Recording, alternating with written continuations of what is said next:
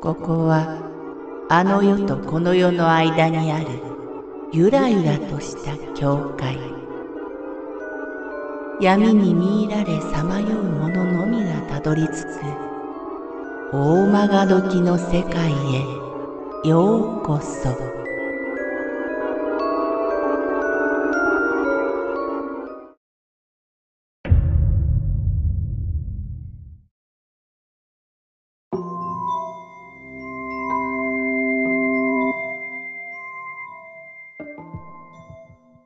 止まる霊柩車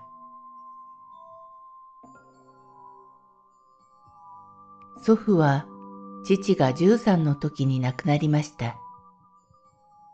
子沢山で長男は大学生になっていましたが、末っ子はまだよちよち歩きです。祖父は体に異変は感じていたものの、お医者さんにかかることもなく、あっという間に死んでしまいました。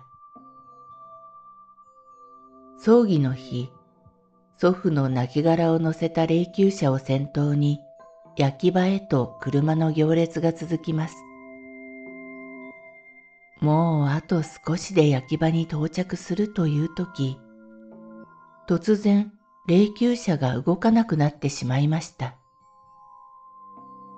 エンジンを確かめても異常はなく、何度かけ直してもどうしても動かないのです。その時、祖父の友人という人がはっと思い立ち、霊柩車の方に向かって叫びました。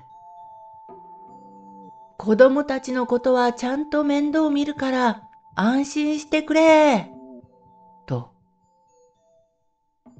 すると何事もなかったかのように霊柩車は動き出し、祖父はダビに付されました。もう50年以上昔の話です。